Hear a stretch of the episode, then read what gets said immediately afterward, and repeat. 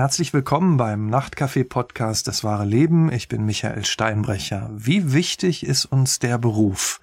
Wie sehr erhöht sich aber mit dem Erfolg auch der Druck und was macht uns wirklich zufrieden? Das sind ja Fragen, die sich viele von uns stellen und die sich auch unser Gast irgendwann mal gestellt hat. Und er ist seinen ganz eigenen Weg gegangen. Erstmal herzlich willkommen, Steffen Heike. Herr Heike. Ja, vielen Dank, dass ich da sein darf. Ja, sehr gerne. Herr Heike, ähm, Sie leben ja in Hamburg, sind nicht ursprünglich aus der Stadt, aber was würden Sie sagen, was mögen oder lieben Sie vielleicht sogar an dieser Stadt? Oh, vieles. Hamburg ist tatsächlich ähm, in meinen Augen die einzige Großstadt, die sich für jemanden eignet, der eigentlich nicht in der Großstadt leben möchte. Oh, wow, Und das weil? ist bei mir der Fall. Ich, ja, ja weil es unglaublich viele grüne Stellen hat. Mhm. Ähm, und man eigentlich, ich habe jetzt auch das Glück, so ein bisschen am Stadtrand zu leben mit durchaus Blick ins Grüne. Aber ich habe in Hamburg nur an wenigen Ecken so wirklich diesen gedrängten, engen städtischen Charakter und äh, habe ganz viele Stellen, wo es doch relativ weit ist. Und, und ähm, deswegen, ich fühle mich in Hamburg tatsächlich wohl mit dem einen weinenden Auge, dass eben Berge so wahnsinnig weit weg sind. Ja, ja. Und wie weit haben Sie es zum Wasser? Zum richtigen Wasser, also zum Meer, je nachdem, ob das Ostsee oder Nordsee ist, ist das jeweils so etwas über eine Stunde. Mhm. Richtung Kiel ist es ein bisschen kürzer zu fahren. Mhm. Wir reden ja heute auch über den Beruf und die Frage, wie viel Leben daneben noch bleibt. Wie wichtig war es Ihnen eigentlich schon, wenn Sie so zurückdenken, immer so auch an Karriere und beruflichen Erfolg zu denken? Wie wichtig war das in Ihrem Leben? Oh je, das ist so. Ich bin ja jetzt kein ganz junger Jahrgang. Also fangen wir, fangen wir ruhig mal so in Ihrer Jugend an. Hatten Sie da schon ja. so Ambitionen? War da der Ehrgeiz bei Ihnen schon so stärker ausgeprägt? Oder haben Sie ja, als Jugendlicher also, noch gar nicht in die Richtung gedacht? Also ich bin grundsätzlich ein sehr ehrgeiziger Mensch. Ich habe äh, hm. leistungsmäßig Sport getrieben und ähm, komme aus einem Unternehmerhaushalt. Also das wurde vorgelebt. Von ihren Eltern. Mhm. Genau, das eigene Unternehmen ähm, mit Engagement, aber auch mit Spaß aufzubauen und zu führen und dabei nicht auf Arbeitszeiten äh, zu gucken oder, oder auf andere Sachen, sondern auch jetzt nicht im Sinne von rücksichtslos, aber im Sinne, das ist äh, erfüllend. Das habe ich auch an meinem Vater immer sehr bewundert, dass er das Führen seines Unternehmens auch wirklich offensichtlich immer als sehr erfüllend mhm. empfunden hat. Und das ist natürlich dann in, in dem Zeitraum, wo man da als junger Mensch sich anfängt, eigene Interessen zu suchen oder geformt zu werden, ist das natürlich durchaus prägend. Mhm. Und das war auch für die ganze Familie ganz normal, weil das Geschäft auch ein Stück weit saisonal stattfand. Und wenn da ähm, die, die wichtigen Saisonzeiten waren, äh, dann haben da alle mit angefasst. Also ich kenne das auch noch so. Meine Eltern hatten auch einen Blumenladen und äh, da hat meine Mutter mitgearbeitet, mein Vater hat die Blumen gekauft und die haben sich das auch so aufgebaut. Ähm, und ich weiß auch noch, wenn es irgendwann bei mir mal so war, dass ich berufliche Termine hatte und da aber irgendwie ein Familiengeburtstag lag, dann es hieß immer, Junge, Beruf geht vor. War das auch so ein Satz, den Sie gehört haben? Also Beruf geht vor? Nee, das habe ich so tatsächlich nicht gehört, sondern das war eine völlig selbstverständliche Einordnung, mhm. dass Beruf oder Firma wichtig war. Ähm, mir wurde nie vermittelt, dass es vor allem anderen steht, aber es hat einfach eine herausragende Bedeutung gehabt, weil es ja auch in unserem Haus, also zu einem späteren Zeitpunkt, aber äh, dann die Firma im, im eigenen Haus lokalisiert war und von daher auch irgendwie gegenwärtig war. Ja. Und ich habe das aber auch gemocht. Also ich war auch dann irgendwann bei Lieferantengesprächen oder wenn Kollektionsvorlagen waren, also es war so im Bereich Schmuck, ähm, dann, dann bin ich da auch schon mit 14, 15, 16 durchaus äh, dazugegangen und habe mitgeguckt und fand das auch spannend. Ob das jetzt einen besonderen beruflichen Ehrgeiz schon geweckt hat, das vermag ich nicht zu sagen. Das würde ich so erstmal sogar bezweifeln. Aber ja. die, die Anlage, äh, so zu agieren, die kriegt man natürlich ein Stück weit von zu Hause ja. auf die Weise auch mit. Ähm, Sie sind ja im, im Saarland geboren, dann in der Nähe von Frankfurt aufgewachsen in Hessen. Wie waren Sie denn Richtig. so als Jugendlicher? Also hatten Sie auch mal eine rebellische Phase? Erzählen Sie mal. Wie waren Sie früher so drauf? Sicherlich auch mit rebellischer Phase. Ähm, eine ganz klassische Jugend der, der 80er und äh, frühen 90er Jahre. Ähm, mit natürlich abweichendem Musikgeschmack. Wollte ich gerade fragen, welche, welcher Musikgeschmack denn aus den 80ern? Ich bin tatsächlich mit Queen groß geworden. Ah ja, äh, Freddie. Queen, Pink Floyd. Ja. Genau, Freddie. Welche? ich auch mal live sehen in der Festhalle. Tatsächlich. Wow. Ja, habe ich noch, habe ich noch hingekriegt. Mhm. Und welche Lieblingsplatten? Day at the Races ja. oder die späteren Sachen dann eher? Jazz und so weiter? Oh, die Jazz ist, äh, ist mir erst viel später als gute, als gutes Album wirklich aufgefallen. Ja. Mein Lieblingsalbum damals war eigentlich News of the World. Fand ah, ja. ich immer ganz, ganz mhm. toll. Ja. Und ähm, ja, die Live Killers war natürlich auch eine Scheibe, die hat man eine Zeit lang einfach nur immer auf dem Plattenspieler umgedreht. Das stimmt, das stimmt. Plattenspieler, das klingt ja auch schon ja. fast wieder anachronistisch. Ja, das aber das waren halt. Das, das ist, halt das ist die ne? Generation, ne? dazu muss man stehen. Ja, ne? Genau. Ähm, und 67er Jahrgang ist natürlich mit äh, noch mit dem Knopf auf dem Rekord ähm, Knopf am Kassettenrekorder. Und genau, und dann noch seine, seine eigenen äh, Kassetten aufgenommen, ne, so wie sich das ja, gehört. Klar. Ja. Logisch. Und waren Sie denn eher so der lockere Typ dann auch in der Schule oder eher so im Rückblick der Nerd?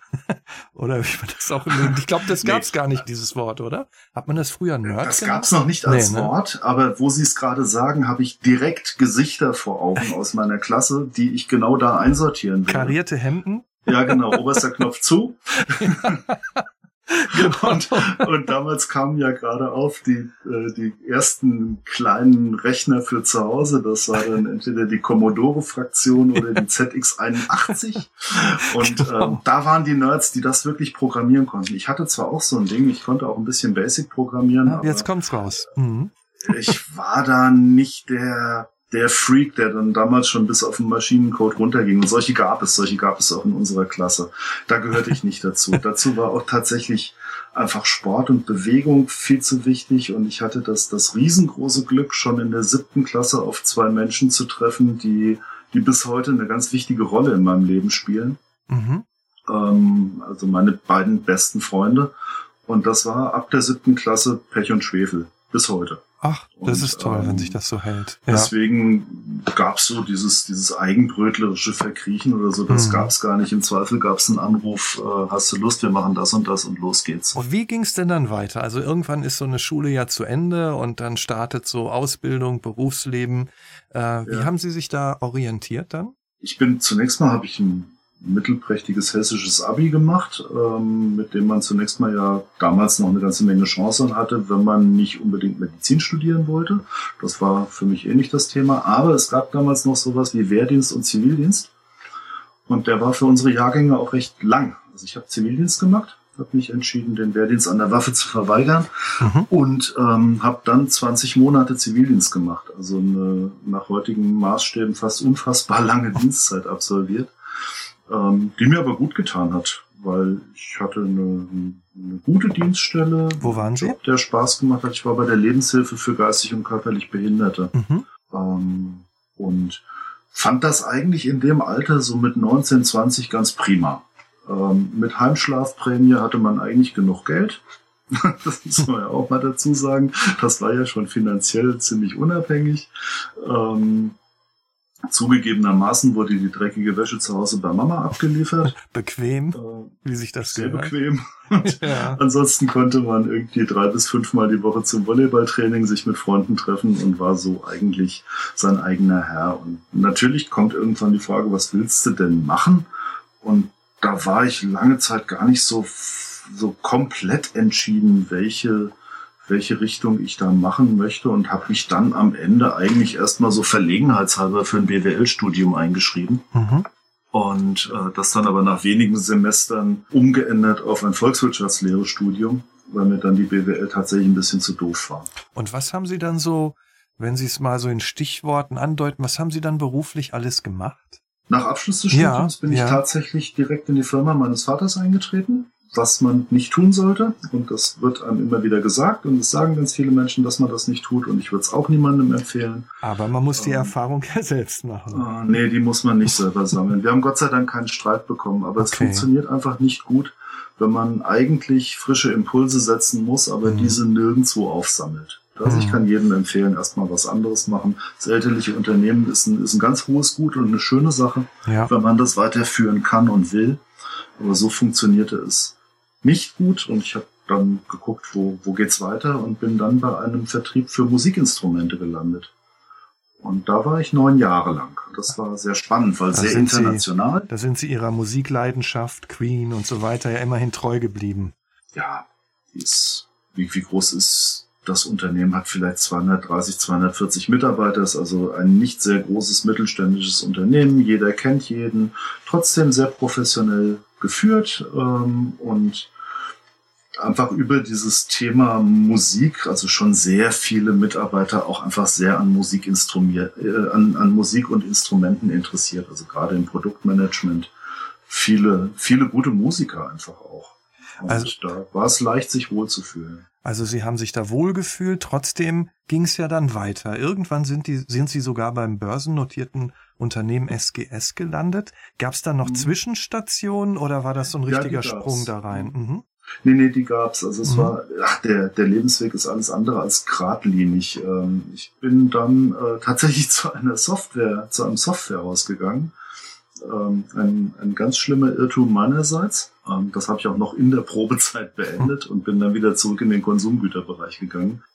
Und ja, der Rest ist dann wieder eigentlich ähm, ein bisschen zufällig passiert, denn ich, ich war da eigentlich sehr glücklich, wollte da gar nicht weg hab mich dann aber nach Hamburg verliebt. Und dann Aha. Äh, und da ich in, das, in Fernbeziehungen nicht wirklich gut bin, äh, sondern eben dann feststand, äh, wir wollen diese Beziehung wirklich in räumlicher Nähe führen.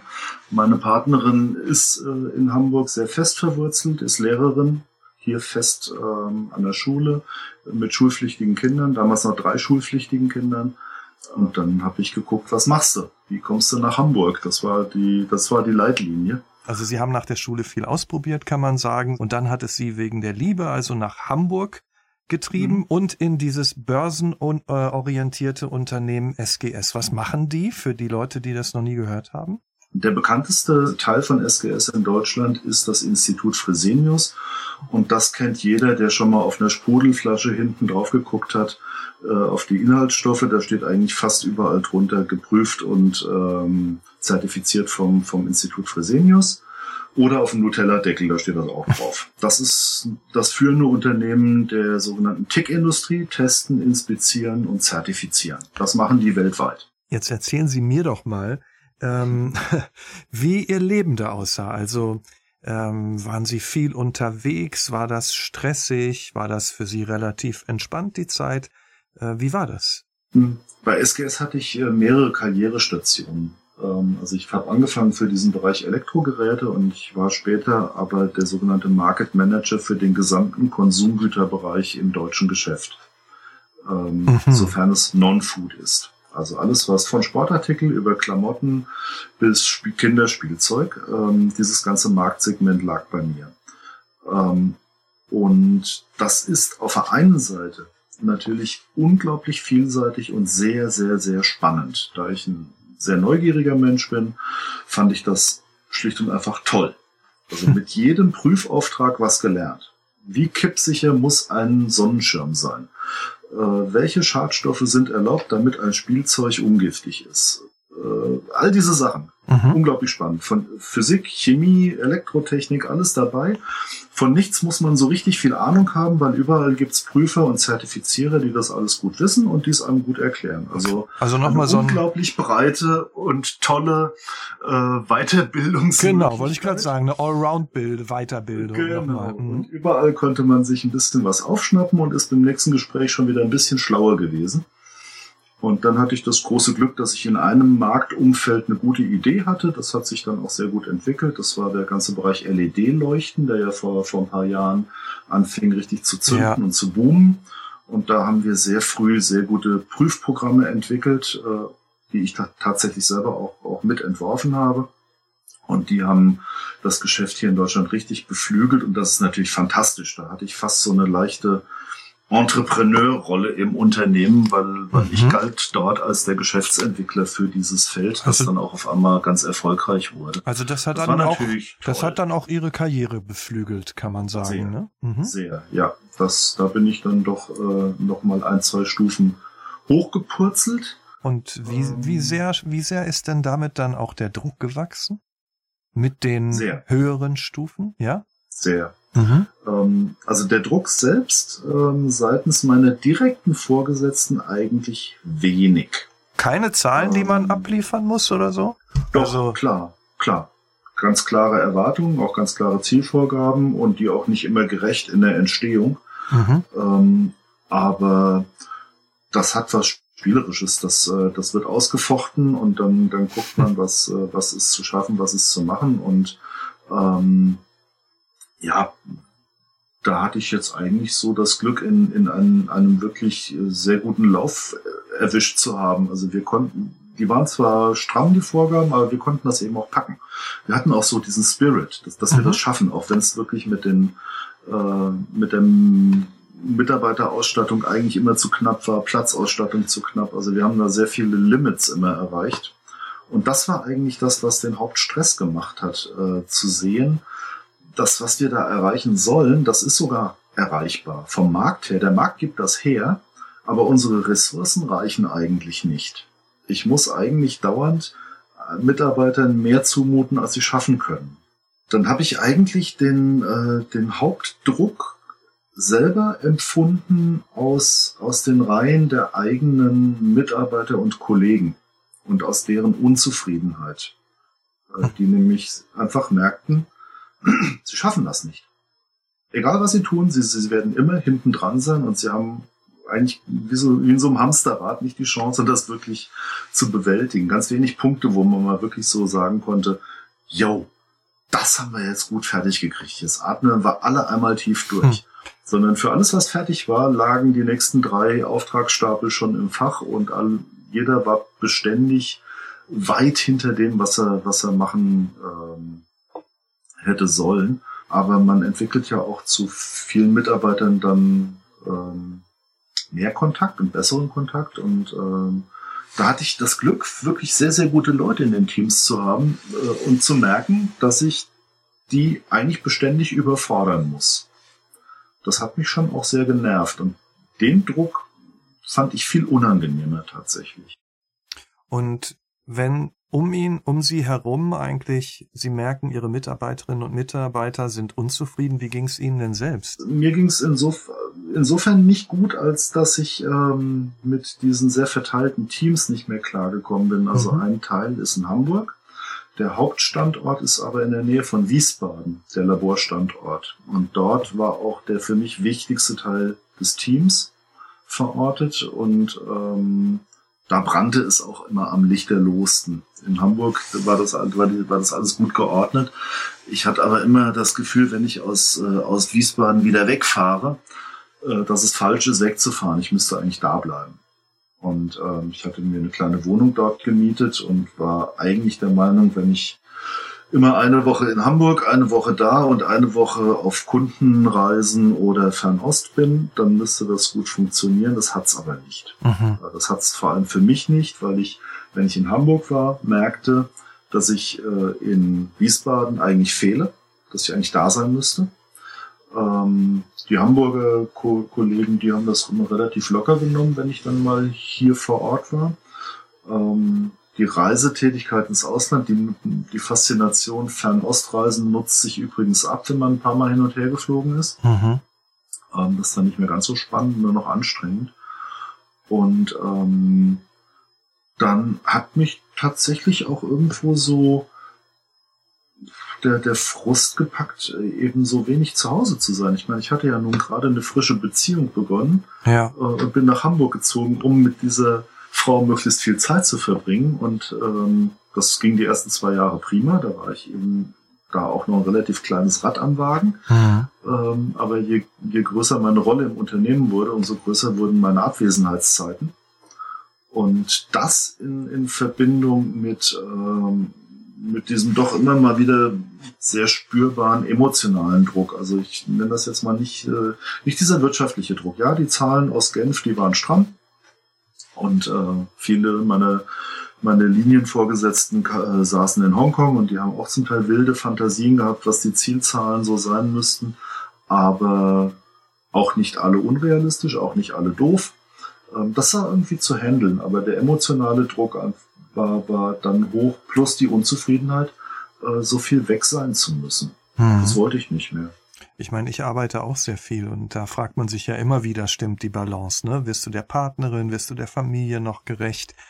Ähm, haben Sie dann irgendwann gemerkt, mh, hm, dieses Hase- und Igel-Spielen, das Sie da angedeutet haben, ne? Ähm, kennt man ja aus dieser Geschichte. Ich bin da und eigentlich muss ich aber schon wieder da sein. Ähm, ja. äh, haben Sie dann irgendwann sich gefragt, wie komme ich da raus? Oder haben Sie das einfach nur registriert und das hat irgendwie weiter einfach was mit Ihnen gemacht? Wie, wie ging es Ihnen denn dann da, als Sie das registriert haben? Nicht gut. Mhm. Ähm, nee, nicht gut. Ich, ähm, das ist ja so, also ich weiß nicht, es gibt ja angeblich Leute, die das so klar reflektiert äh, Tag für Tag äh, für sich vor, oder an sich beobachten. Ähm, so, so, so reflektiert bin ich mit mir selber offensichtlich nicht. Also mhm. ich habe das äh, eher so schubweise festgestellt. So, ja. Warum bist du jetzt traurig? Ja. Ähm, das ist bei mir, also typischerweise werde ich sowieso sehr traurig, wenn, wenn die Tage sehr kurz werden. Also so Dezember mhm. ist immer eine ganz schwere Zeit für mich. Da, da geht's mir nicht gut. Und wenn dann noch diese ganzen Belastungen dazukommen, dann geht's mir auch zwischendurch mal gar nicht gut. Ähm, und das wurde irgendwie mehr. Wenn Sie dann nochmal dran zurückdenken und es kam immer mal ein Schub, ne? Ähm, ja. äh, und Sie haben gemerkt, puh, jetzt bin ich traurig oder jetzt bin ich unzufrieden oder was auch immer.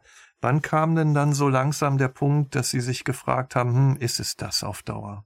Können Sie das benennen oder war das so ein Prozess? Nee, eher ein Prozess. Mhm. Ähm, und tatsächlich ähm, wahrgenommen eher daran, dass ich mich dabei ähm, nicht ertappt, aber dass ich gemerkt habe, ich beschäftige mich mit Alternativen.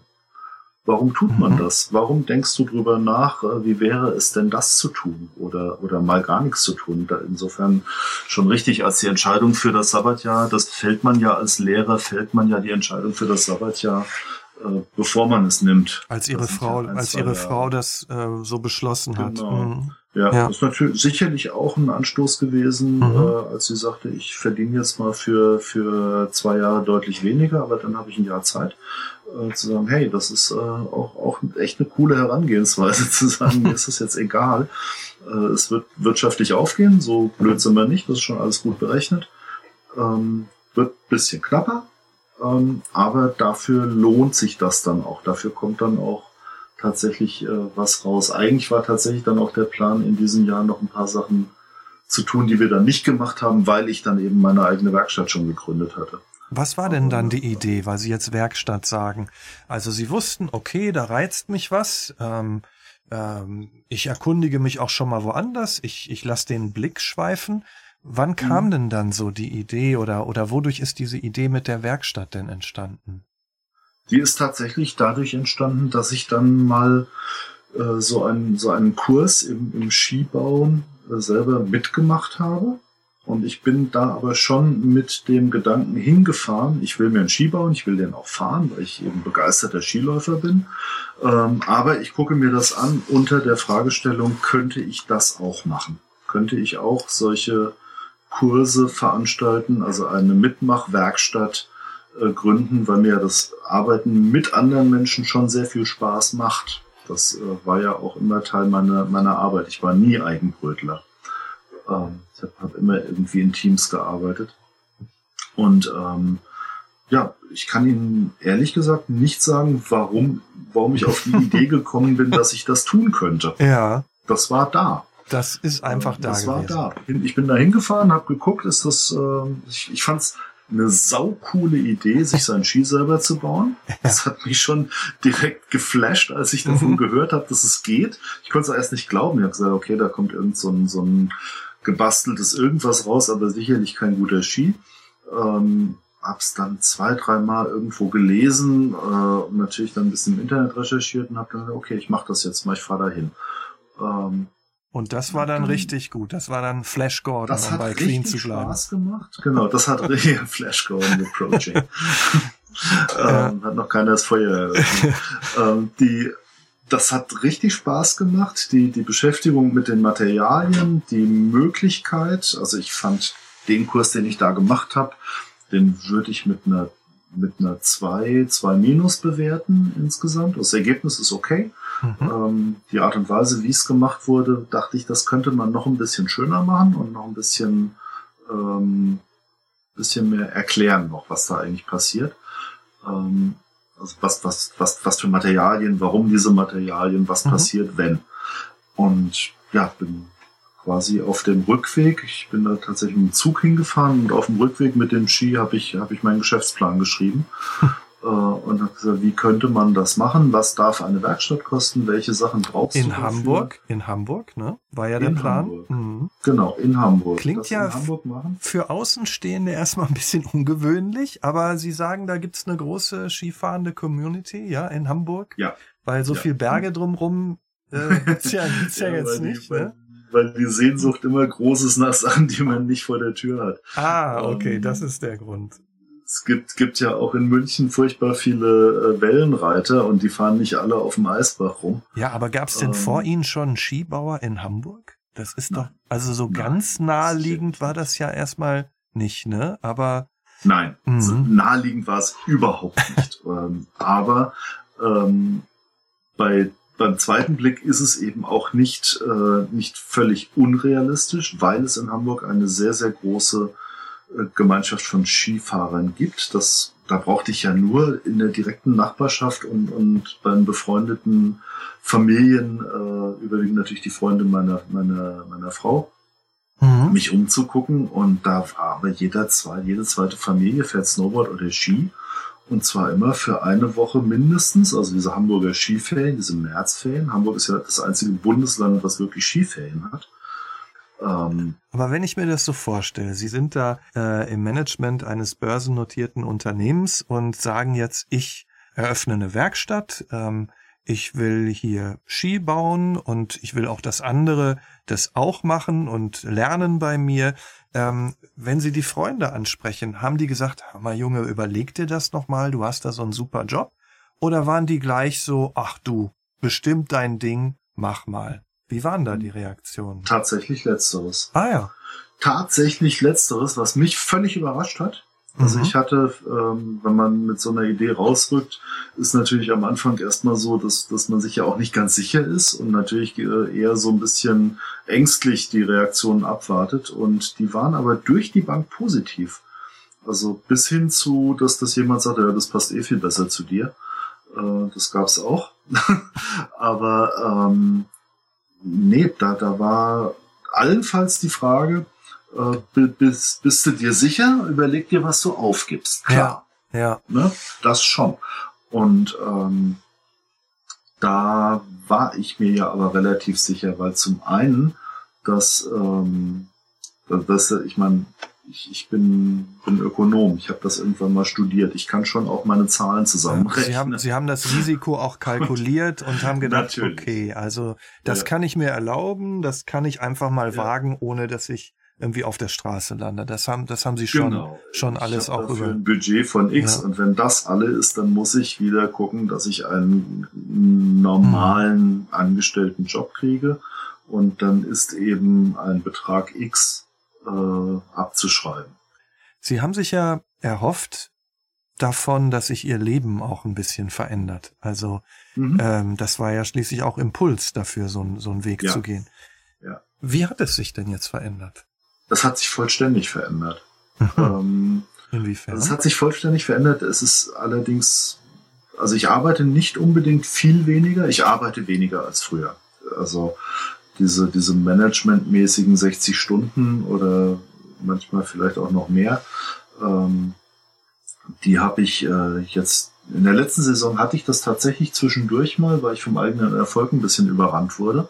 Mhm. Aber ähm, ansonsten arbeite ich zunächst mal weniger und ähm, das natürlich überwiegend auch zu Zeiten, die ich mir schon ein Stück weit auch selbst setze. Also das merke ich ja jetzt ganz deutlich in diesen Corona-Zeiten, wo eben hier auch noch schulpflichtige Kinder zu Hause unterrichtet werden müssen und ich dann eben sagen kann, okay, das mache ich an den drei Vormittagen, mache ich das eben. Also Sie arbeiten. gehe ich halt nachmittags in die Werkstatt. Wenn Sie sagen, Sie, das Leben hat sich komplett verändert, dann ist das eine, Sie arbeiten weniger. Aber gehen Sie jetzt irgendwie auch mit einem anderen Gefühl in so einen Tag hinein oder wie würden Sie das sonst noch beschreiben, wie sich Ihr Leben verändert hat? Das ist, das ist ein bisschen schwer zu beschreiben. Mhm. Äh, ich kann Ihnen ein paar Auswirkungen nennen. Ja, ja. Ähm, und das sind so, so, so ganz einfache Faktoren, an denen man merkt, ob es einem eigentlich ganz gut geht. Der eine Faktor ist, äh, ich schlafe jede Nacht durch. Gut. Ich leg mich hin, mach die Augen zu und penne. Bis morgens. das ist ja, schon das mal kann gut. ich aber nicht mehr. Ja, okay. Äh, der andere Faktor, ich habe fast 10 Kilo abgenommen. Ich, ich sitze nicht mehr im Auto, ich sitze nicht mehr im mhm. Geschäftsessen und ich muss auch nicht mehr aus Frust irgendwas essen oder trinken. Mhm. Ähm, also ich bin körperlich, abgesehen davon, dass das linke Knie im Moment ein bisschen zwickt, das nervt, aber das äh, verbuchen wir mal unter Altersbeschwerden und Volleyballschäden. ähm, aber ansonsten bin ich körperlich in einer besseren Verfassung, als ich das in den letzten 20 Jahren je war. Oder 20 ist, äh, nee, 20 ist zu lang zurückgegriffen, aber äh, 10 Jahre. Und ähm, das fühlt sich schon mal einfach sehr gut an. Mhm.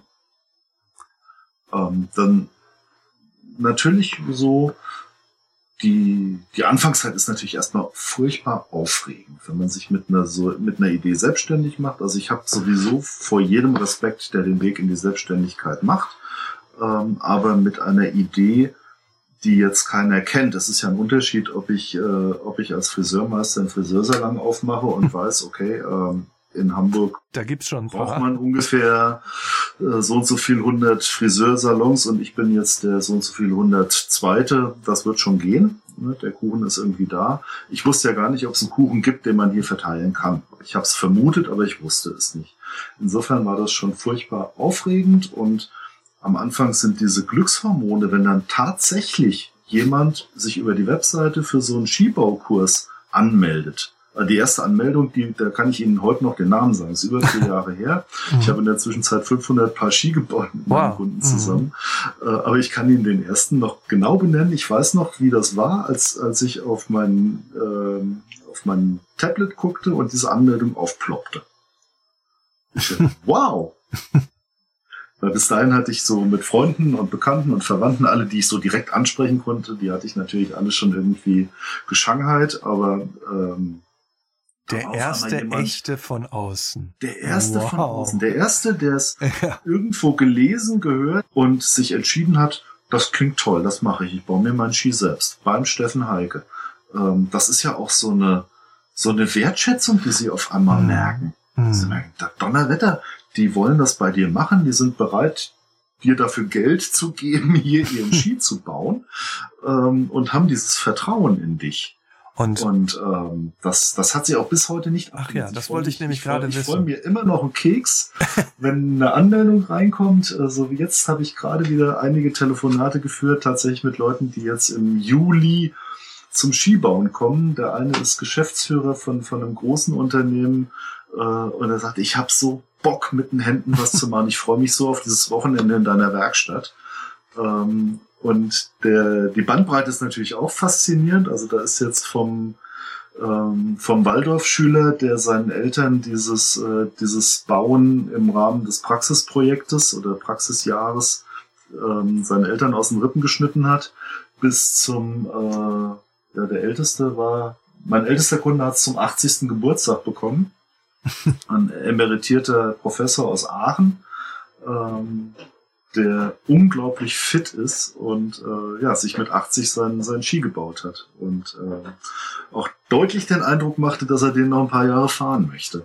Ähm, das, ja, aber wie gesagt, wir waren bei diesem Moment, also ja. dieser Moment der Wertschätzung, der findet mehrfach statt. Mhm. Der kommt ähm, tatsächlich mit der Anmeldung, mit dem, mit diesem ich vertraue dir, dass das was ist, was du da machst. Es klingt zwar total schräg und spooky, äh, das Zeug überhaupt selber zu bauen, das auch noch in Hamburg zu tun aber du scheinst zu wissen, was du tust. Da steckt eine Wertschätzung drin. Die nächste Wertschätzung ist dann natürlich, ähm, wenn dieser Workshop selber stattfindet, wenn man merkt, okay, die Leute folgen einem. Das mhm. hat dann auch was damit zu tun, dass man tatsächlich das auch authentisch natürlich macht. Das ist auch wie eine Moderation. Da können Sie sich zu 100 Prozent reinfühlen, ob Ihre Gäste und auch Ihr Publikum das gerade nachvollzieht, mhm. was sie tun. Mhm. Wenn das der Fall ist, ist das sehr belohnend. Also ja. das kann ich in der Tat äh, nachvollziehen. Ähm, aber was mich auch noch interessiert, wie ist es denn jetzt mit der Beziehung? Sie haben ja gesagt, das war ja auch ein Antrieb. Ich möchte mehr in Hamburg sein. Mhm. Ich möchte mich da jetzt nicht verlieren. Und ich bin ja deswegen eigentlich dorthin gegangen. Ähm, ja, merken Sie da auch, dass Sie, dass, dass das äh, einfach, pro, dass die Beziehung auch profitiert, dass es der richtig gut tut? Ja. Ja? Definitiv, ja. Findet sie es auch ein bisschen cool, was Sie machen? ja, sicherlich. Logisch. Klar. Das findet sie cool, das finden die Kinder cool. Ähm, das finden auch meine Kinder ganz cool. Ja. Und ähm, klar, das ist natürlich schon auch ganz lässig. Ähm, aber ich meine, das ist ja schon auch ein schöner Luxus, wenn man weiß, wir hätten gern da und da Zeit. Ich kann mir jetzt auch nicht immer und jederzeit überall Zeit nehmen, ähm, aber ähm, da im Prinzip schon mal so weitgehend der eigene Chef des eigenen Kalenders zu sein, das ist ja schon mal ganz mhm. luxuriös. Ähm, aber die, ähm, die, diese wirklich gemeinsame, qualitativ hochwertige Zeit, die ist einfach mehr geworden. Denn wenn ich früher in, äh, in Taunusstein, also der Laborstandort bei Wiesbaden. In der Nähe von Wiesbaden, ja. Mhm. Genau.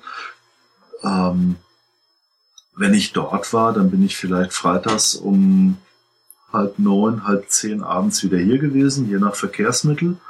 Ähm, und wenn es doof lief, habe ich sonntags mittags eigentlich schon wieder angefangen, die Tasche zusammenzuräumen für Kundenbesuche oder, oder Fernreise oder wieder nach Taunusstein zurück. Und wenn man gerade in einer ähm. stressigen Phase ist, ist man ja in den anderthalb Tagen auch noch nicht mal richtig da manchmal. genau, Gedanken, und pliert, pliert dann auch noch dauernd mhm. aufs Handy, ob da neue Nachrichten ja. drauf sind, äh, was dann auch immer so eine, so, so eine geistige Abwesenheit führt. Hier kennt man ja von Menschen, die viel aufs Handy gucken. Ähm, und das ist natürlich schon, schon deutlich besser. Sicherlich gibt's auch mal den Moment, wo, äh, wo meine Frau genervt ist, wenn ich, äh, wenn ich dann wieder nur über Skibau oder, oder Snowboardbau rede. Ähm, umgekehrt will sie mir aber natürlich auch ab und zu was die Sonderpädagogin und nimmt sich eben auch die, die, die kleinen Herzchen sehr zu Herzen, die sie da betreut. Äh, und da sind da auch immer wieder schwierige Schicksale dabei, die sie sehr beschäftigen. Und ähm, dann kann man sich da eben auch mal drüber austauschen. Das war mhm. früher nicht der Fall. Da hatte ich, gar, hatte ich gar kein Ohr für. Mhm ging gar nicht. Und was nehmen Sie jetzt so mit aus Ihrem Weg? Ich meine, man kann sowieso anderen Leuten in dem Sinne ja nicht raten, aber vielleicht doch, vielleicht doch zum Teil. Was, was nehmen Sie mit? Würden Sie sagen, ja, denkt nach oder was ist Ihre Botschaft, wenn man so will? Also de denk nach und und und, und ob ihr was, ob ihr was verändern frag. Frag dich, ob das, ob das, äh, ob das noch gut ist, was du da tust. Mhm. Ähm, ist das eine. Auf der anderen Seite muss ich sagen, ich habe äh, ich habe ein Stück weit natürlich das Glück gehabt ähm, und betrachte mich da schon auch als privilegierten Menschen. Ähm, denn ich habe in meinem früheren Job einfach auch so gut verdient, dass ich es mir leisten konnte zu sagen, ich mache das für ein Jahr. Wenn das nicht klappt, habe ich ja. ein paar zehntausend Euro verloren. Also so zwischen 30 und 50.000 war mein Einsatz. So denken und zu können, ist ein Privileg, das sagen, ist klar. Mhm. Wenn das weg ist, geht die Welt nicht unter. Ja. Ist schade, ist blöd, aber geht die Welt nicht unter. Trotzdem, wenn die Idee gut ist und wenn man wirklich fest dran glaubt und sie einer kritischen oder mehreren kritischen Überprüfungen äh, standhält, ähm, dann halte ich schon viel davon, es auch zu probieren. Mhm. Ähm, ich kann aber absolut jeden verstehen, der sagt, hm, ich habe aber meine Kinder noch zu Hause. Ich, ich muss für monatlich für so und so viel Einkommen sorgen, sonst geht es hier nicht mhm. weiter. Ähm, ich kann so einen Weg nicht gehen. Ähm, das, ja, das sind Sachzwänge. Ja. Ähm, was, was ich aber vielleicht mitgeben kann an der Stelle ist, man, man ist für so einen Quatsch nicht zu alt. Also mhm. ich habe mich mit 49 ja erst selbstständig gemacht. Ähm, da sagen viele, da ist der Zug eigentlich schon abgefahren. Das macht man entweder so direkt nach dem Studium oder, oder nach der ersten beruflichen Station, aber doch bitteschön, bevor man eben Kinder und Familie und so weiter. Ähm, bei mir war es ja genau andersrum. Ich hatte mhm. sehr früh Familie, ich hatte im Studium schon meine Kinder, dadurch war ich jetzt aber auch frei. Mhm. äh, frei von, von, von anderen, auch materiellen Verpflichtungen. Ich kann mit sehr, sehr wenig Geld leben, wenn ich das will oder wenn ich das muss. Ähm, das sind natürlich alles so Umstände, die es einem einfacher machen. Ähm, an, ansonsten zeigt das Beispiel ähm, selbstständig mit Skibauwerkstatt in Hamburg, dass keine Idee irgendwie verrückt genug klingt oder ist, um sie nicht irgendwie auch erfolgreich machen zu können. Und ähm, das letzte, also jetzt bis Corona-Lockdown, mhm. war die letzte Wintersaison schlicht und einfach auch sehr erfolgreich. Es läuft. Ähm, genau, das lief richtig gut. Mhm. Ich verdiene nicht so viel wie früher, nein, mhm. ähm, aber auf eine Art, die mir Spaß macht. Äh, und ich kann da ordentlich von leben. Und wenn Sie den Spaß ansprechen, das äh, ist mir so im Kopf, dass Sie gerade gesagt haben, ja, was hat sich verändert? Ich schlafe. Ich schlafe mhm. durch und ich wach morgens auf und bin nicht gerädert oder so oder ich muss nicht, ähm, ich kann auch mal flexibel sein, wenn die Familie irgendwas hat. Wenn Sie sagen würden, was ist Ihnen heute wichtig im Leben, sind das die Dinge oder wie würden Sie das beschreiben? Also wichtig ist mir tatsächlich, dass ich möglichst authentisch das, das tun kann, was, was ich bin. Ähm, und diese Aspekte gehören dazu. Ähm, und die, also ich bin tatsächlich jetzt, jetzt bin ich tatsächlich für so ein Dasein in einer, in einer stark hierarchischen Konzern, ähm, konzernähnlichen Arbeitsstruktur bin ich jetzt verloren. Also das schaffe ich nicht mehr. Das würde ich nicht mehr wollen. Mhm. Ähm, insofern sehe ich da schon eine Menge Qualitäten in, in diesem Leben, die ich vorher nicht hatte und die ich auch jetzt wieder, die ich, die ich bereit wäre zu verteidigen. Ich kann das aber ganz schlecht auf einzelne Aspekte ähm, runterbrechen und sagen, das war's. Das ist ja nicht so wie ein Splitter im Fuß, den, den man zieht und sagt, ah, da hat's gepiekst, äh, mhm. ist jetzt weg. Das ist ja so ein, so, ein, so ein Konglomerat aus Sachen, die einem Spaß machen, äh, die, ähm, es, es, gibt in, in, so ein ganz altes Modell der Arbeitszufriedenheit. Ich weiß nicht, ob Sie das kennen. Das ist das Herzberg-Modell. Das unterscheidet in Zufriedenheitsfaktoren. Das sind Sachen, die machen mich glücklich. Und es gibt Hygienefaktoren. Das sind Sachen, die machen mich unglücklich. Wenn die Hygienefaktoren nicht da sind, heißt es nicht, dass sie glücklich sind. Mhm. Ja, und das ist tatsächlich so. Ähm, und ich habe äh, mit meinem Weg es geschafft, mich etlicher Hygienefaktoren zu entledigen und habe aber einige Faktoren geschaffen, die, äh, die mich tatsächlich glücklich machen. Also ganz blödes Beispiel. Nach Abschluss eines Workshops, wenn meine Kunden mit ihren Snowboards und Skiern in der Hand rausgehen, ähm, sagen alle, alle durch die Bank sagen Danke und sie meinen das ernst. Meine Kunden bedanken sich bei mir, wenn sie gehen. Herr Heike, Sie sind jetzt nicht mein Kunde, aber ich sag trotzdem Danke.